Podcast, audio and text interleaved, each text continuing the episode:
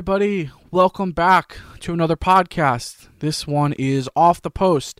You have questions, and we do our best to give answers. As always, joined, well, actually, as always, I'm Tom Archuni, your host.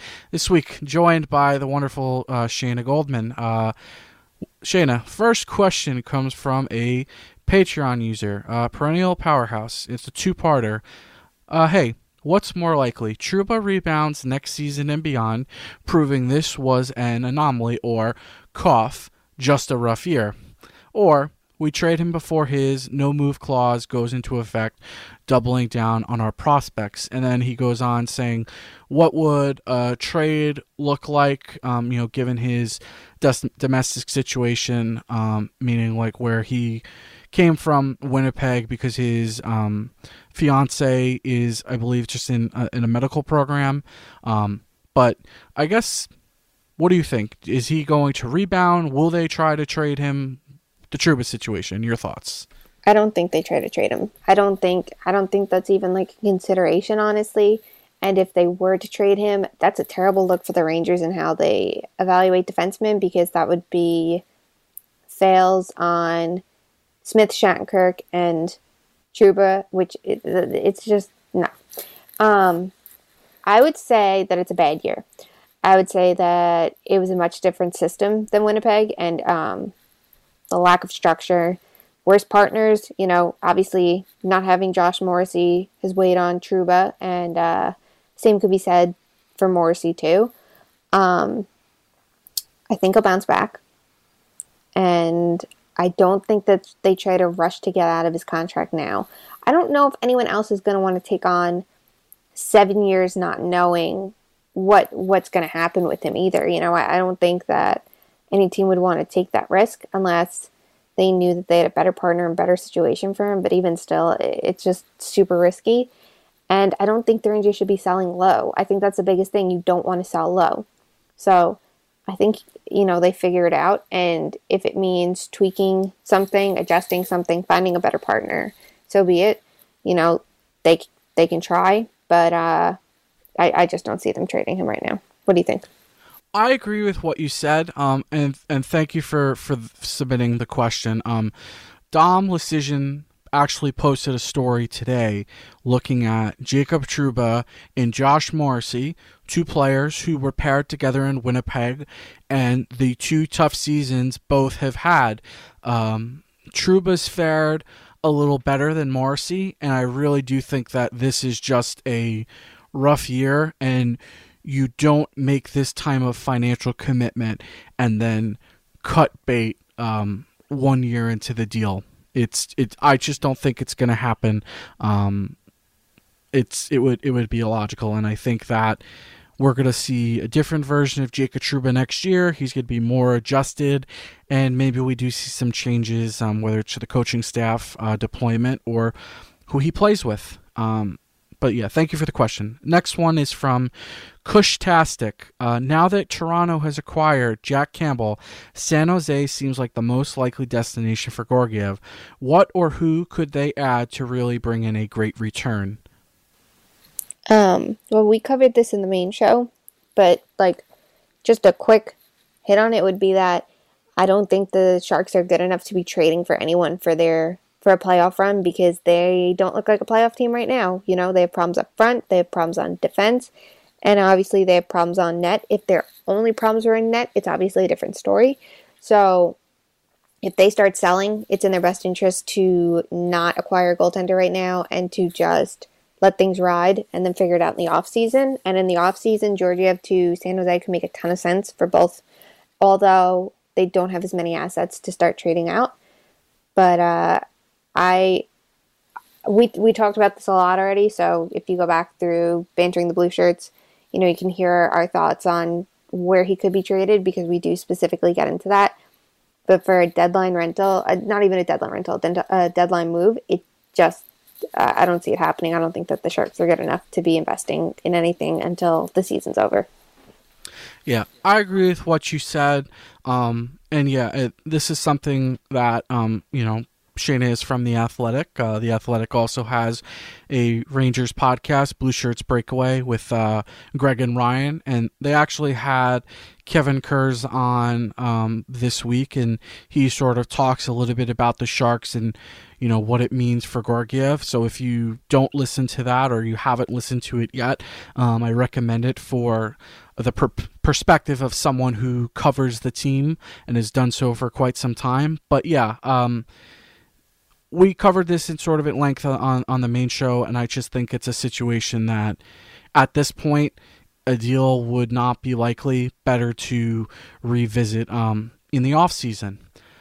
Uh, question from Andy White, which was addressed to me and Mike, but this week we'll make it Hi Tom and Shayna slash Shayna and Tom. Particularly in light of the issues with Lias and Kravtsov this season, do the Rangers do enough to help European prospects adjust to the cultural differences of living in New York, as well as the expectations on the ice and media fan base? Thanks, and thanks for all you do on a great podcast. Um, I my initial thoughts on this is that the Andersson and Kravtsov situations, while somewhat similar, I, I think it's a little bit different. Um, and I don't really want to. Um, they're both too. Um, what's the word I want to use? They're they're they're not not situations that we could probably adequately describe in this setting where Kravtsov was he was a top prospect and he had the option to go back to the KHL in his deal. Um, so he took advantage of that. Obviously, things didn't work out, and then obviously there's a lot with the Elias Andersson, Elias Andersson situation we don't really know about. But I think you can look at players like Kaapo Kakko, Pavel Buchnevich, uh, Igor Shesterkin. There's European players that have been on this team, um, and I think they've adjusted pretty well. And again, you're talking about players who have participated in top international tournaments full of media and coverage. Um, and I understand the aspect of living in New York City, but hockey is not a gigantic sport. So you can sort of live unassumingly, but um, I'd be interested in your thoughts, Shayna. That that's a deep question, um, and it's I it kind of feels like a generalization because you know, like you mentioned, it's just two prospects. I think that it doesn't matter how much the Rangers manage their like expectations because these were two players coming in that everyone was going to have high hopes for. Um, with their previous drafting in mind, with the talent level on the team in mind, and in terms of need. Um, so, no matter what, like it, it, it was going to be tough for them to overcome those expectations. But I, I think that every situation is different, every player is different, and it's too tough to judge the Rangers on that right now. But I think that John Davidson has put a lot of work into uh, their presence in Europe for their, you know, for their prospects and their scouts, and just overall improving everything that the developmental process can be as smooth as possible. So I think moving forward, even if there were some gaps in it before, and it, you know, it's possible the, those things do happen. Um, that if there were gaps before, they can they'll they're going to work through them more now and invest more of their time and efforts in easing the process as much as possible. Yeah, uh, and I think the organization will continue to look at ways.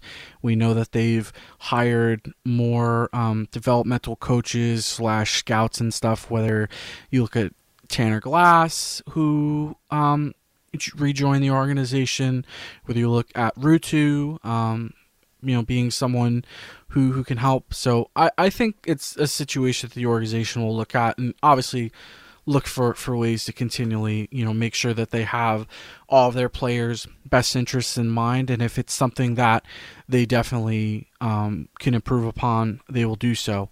But yeah, it's um, it is a complex issue, but uh, we we appreciate the question. Uh, this question is a little bit more uh, straightforward. It comes from uh, Stefan. A lot can change going forward, but will the Rangers make Brady Skjei unprotected in expansion, or should they? Ooh. well, depends if he's still on the team. Start there. Um, I guess you have to look at it and say, who else could be protected? And the fact is, the only one that stands out right now as a must protect would be Trouba because of, um, you know, DeAngelo. We don't know if he'll still be on the team. If he is and he's doing well, he could easily be protected. But they could walk out with uh, Skjei Trouba and DeAngelo and really not have a problem because Fox is exempt. Any incoming prospect is going to be exempt. Staal's a, an unrestricted free agent by then. Um, maybe Ryan Lindgren plays himself into a more significant role, and that means that either Skjei or DeAngelo's on the outs looking in. But um, right now, you know, I think it would be Skjei DeAngelo, Trouba, and it's pretty cut and dry. But that obviously can change, and it really only seems like it'll be one player to change unless they acquire a defensemen in the near future. Um, but they're very lucky to have the exemptions that they do, and it's going to make their life a lot easier. Yeah, I agree with what you said. I think that it's a little early to be thinking about this, and the Rangers wouldn't get to a point where they would expose Skjei.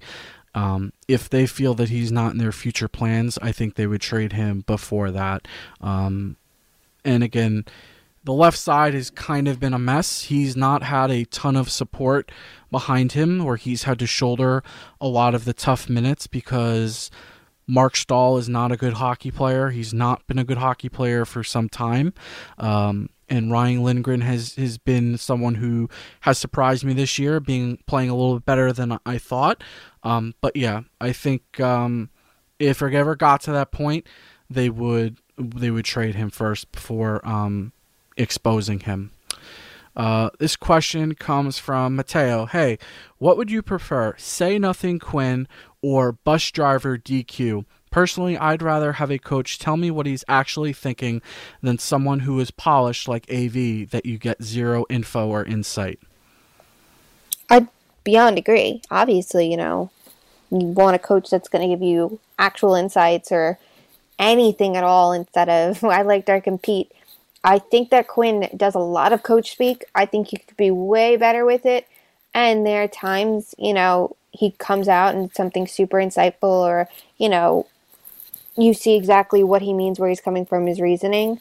Um, I think it's tough for a coach to to to balance what they can say to to give enough information and still protect their players and defend their players and explain their rationale I don't know. Sometimes I feel like it's a tricky balance, and it's also you have to look at the questions that they're being asked as well. Um, you know, maybe the questions could be more insightful too, and whatever. If anyone has a problem with what Quinn says, I think it, it I think you can look at it on both ends of it and go, well, Quinn could answer some questions better. The questions could also be better, but I, obviously the, the the want should always be the coach that comes out speaks has some feeling in it too. You know, it, it's a sport that everyone talks about passion and emotion and all of that. And if a player has it, everyone loves it. Then you have to understand if a coach has it too because they're just as invested.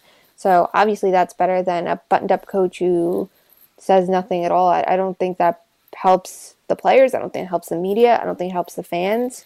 You know, so that's my thought.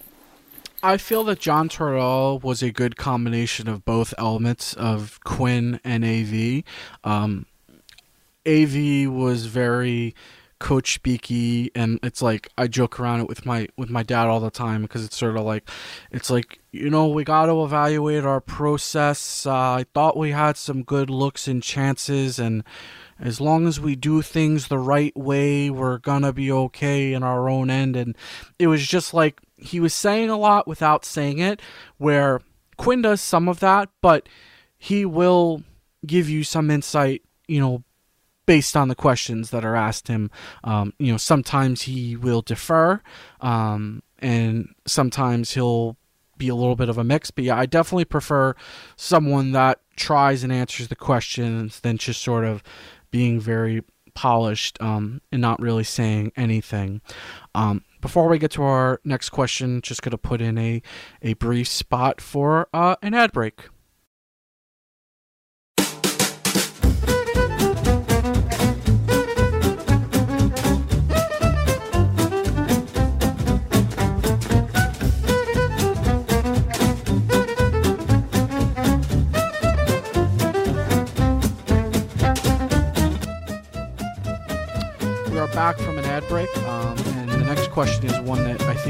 Like, Shayna, um, based on stuff you've written before.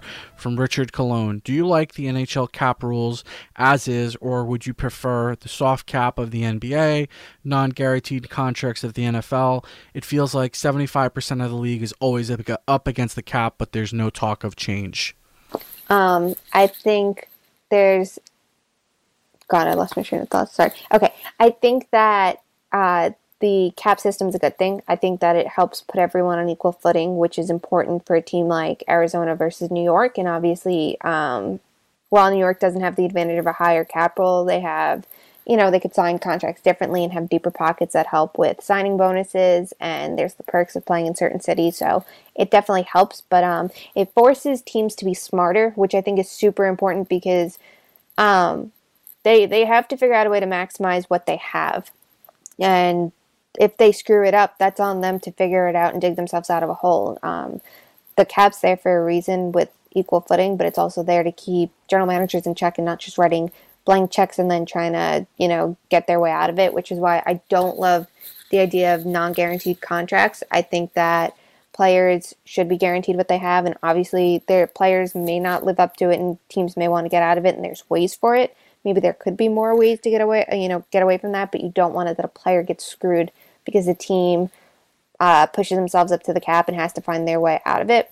But as for um, contracts and things like that and those rules, I know, Tom, you dislike them as well and you've written about it before. But um, I think that the free agency system is not great because you don't want it that players their first chance to really make money in a significant contract is when they're 27 28 29 which pays for past performance instead of future performance, and it goes through a time when they're most likely declining instead of paying them through their prime. I think an entry level contract makes sense, but after that, there needs to be a little bit more leniency for younger players because they should be getting the more significant contracts when they're younger, and teams are starting to catch on to that, which is great. But um, they should have a little bit more freedom too, and they're not just assets, and they should be treated as such and have a little bit more leverage in the decision. So um, I think it could be improved for them by lowering the the age or some sort of minimum um, to become an unrestricted free agent. I think that could definitely use work. What do you think? I definitely think the system needs to be changed. I think entry level deals need to be reworked so that a player gets to unrestricted free agency sooner. You really need to invert the pyramid. Teams should be in a position where they're paying for their most valuable players for their prime years.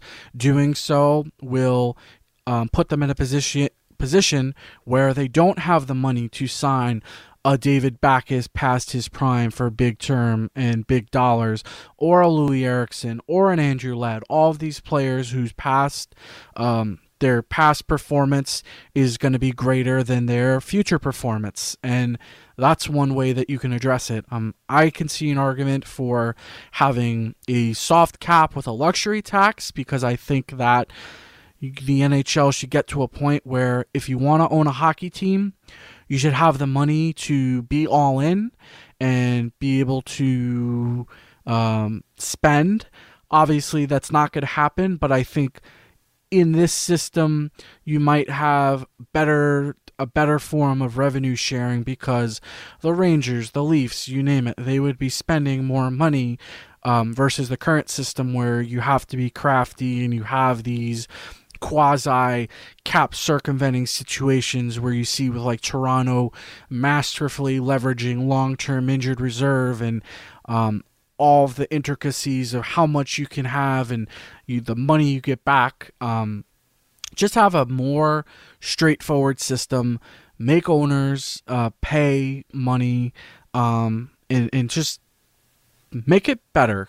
I, I think that if you want to own a team, you should have to be all in. Not this, yeah, I'm only going to spend this much. I'm not going to really invest in my team. Um, but yeah, that's just my thought on it, but I know that obviously people have um, different opinions. Um, this comes from World by Mike. Can you name one player our developmental coach has developed?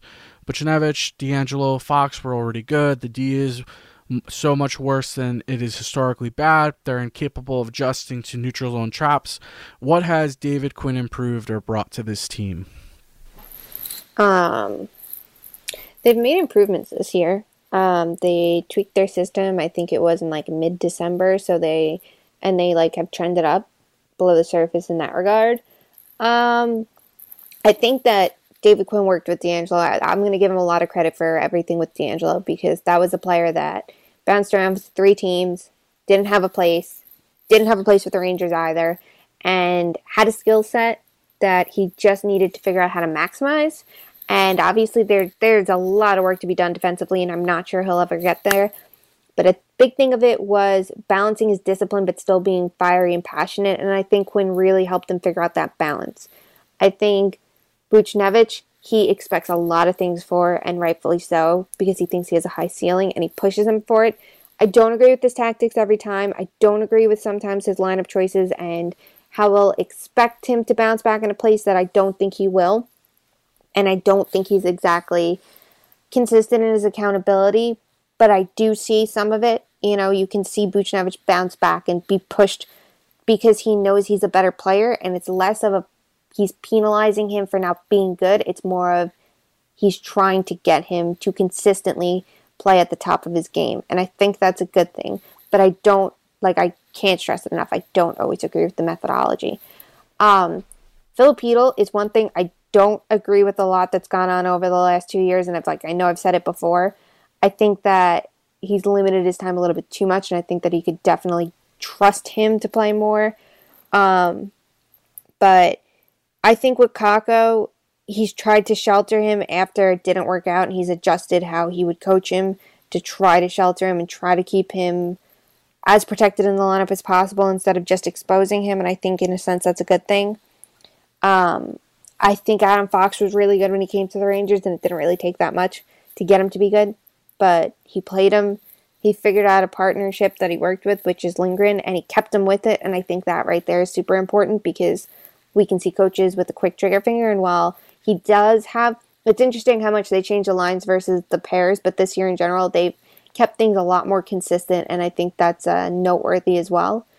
But um, last year, the biggest takeaway for me with Quinn was the resiliency of the Rangers and not quitting. In it seemed their practices too. You would hear a lot of reporting about that, but in games, they kept themselves in games. They put themselves back into games. They found ways to come back and you know really put up a full effort, especially if they or if they fell short in the beginning, bounce back from it and not let that game that first half define their game.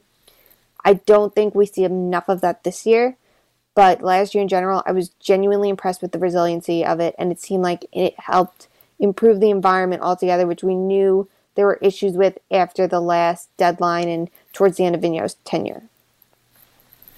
Yeah, I mean, I agree with a lot of what you said. I'd say that he should get some credit for Buchnevich and DeAngelo because it's situations where he he did tweak some things. Like obviously they were talented players, but they um, they've had some good results with him at the helm. Um, I think that it's it's a little bit early to to like you mentioned they've sort of turned a corner this year um, more so at the split. I know Rob Luker has posted charts sort of looking at a breakdown. I think it was like games 1 to 30 and from 30 on or, or some, something of that nature. Um, showing that there's been some changes made.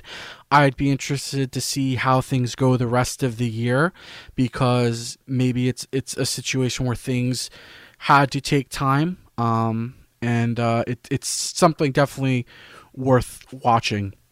Now, this question, um, it's sort of a follow up to that, and I think it makes a lot of sense where it maybe it's not something that's just sort of a David Quinn thing, but from Justin. Uh, a couple weeks ago and previously, you have talked about Lindy Ruff's defensive system as the cause of the woes. I've never seen any breakdown of what the system actually is and why it fails. Can you discuss? Thanks. Um, so I, sorry. Do you want to go first? So I would say like a lot of things. It's with Lindy Ruff. It's more of an old school mentality where the D is constantly giving up the blue line, giving up, you know, giving free zone entries.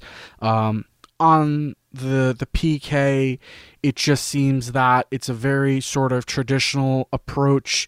It's um, it's just a situation of the Rangers. The easiest way to explain it is that the, the Rangers are sort of they're not being proactive. They're reacting. They're trying to let the other team dictate and then they're reacting. They're not, okay, I'm going to force pressure on the the puck carrier or oh, I'm going to try and push the play to one side. It's just sort of a, a look and see approach and I feel that if you did some challenging at the blue line, which they haven't done in recent years because they didn't have defenders who could skate very well or had speed that they could get back into their their own end in the event that they um, made a mistake. That you wouldn't have so many chances against. You shouldn't just let the team set up and start moving the puck from side to side and, and getting off point shots. I I think that's the easiest way to um, explain it um, verbally, but um, I think this is something that a couple of people have written about, um, and you know after this, I'll I'll see if I can uh, find some good examples.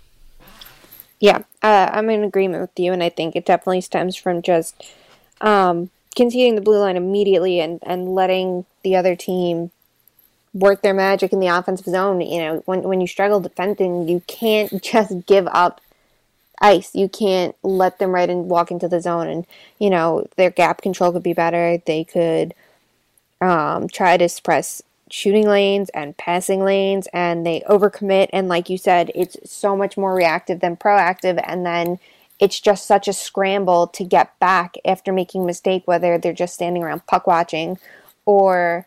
Um, someone makes some sort of mistake and everyone else has to try to jump in and overcompensate. But too often that's when you find players just standing in the crease, and uh, it, it, really doesn't work. Um, I think the thing with Lindy Ruff is they had three defensive coaches under Vigneault, and the system was the same. It wasn't his. The fact was that he was not a coach that worked with defenses, you know, the defense in general. And, you know, his last stint before the Rangers was in Dallas, and their defensive struggles were pretty evident too. That it didn't make sense to hire a coach whose team struggled on the penalty kill and who struggled defensively as much as they did. Um, the other part of it is, I think the biggest thing with Ruff was that they struggled not just with the system in the last year of uh, Vigneault's tenure. They they struggled to execute in ways that they hadn't before, and it just felt that there weren't enough adjustments being made by their defensive coach to help work through them and fix them and fix them when they were starting so they could be stopped. Um, I think that was like a really big part of it. As much as it could be that a player doesn't execute and that's on the player, the coaches have to figure out something to help the players execute and help them play to their strengths and figure out an answer that it doesn't go south when they already have the systematic issues that they do. That's a perfect way to uh, sum it up.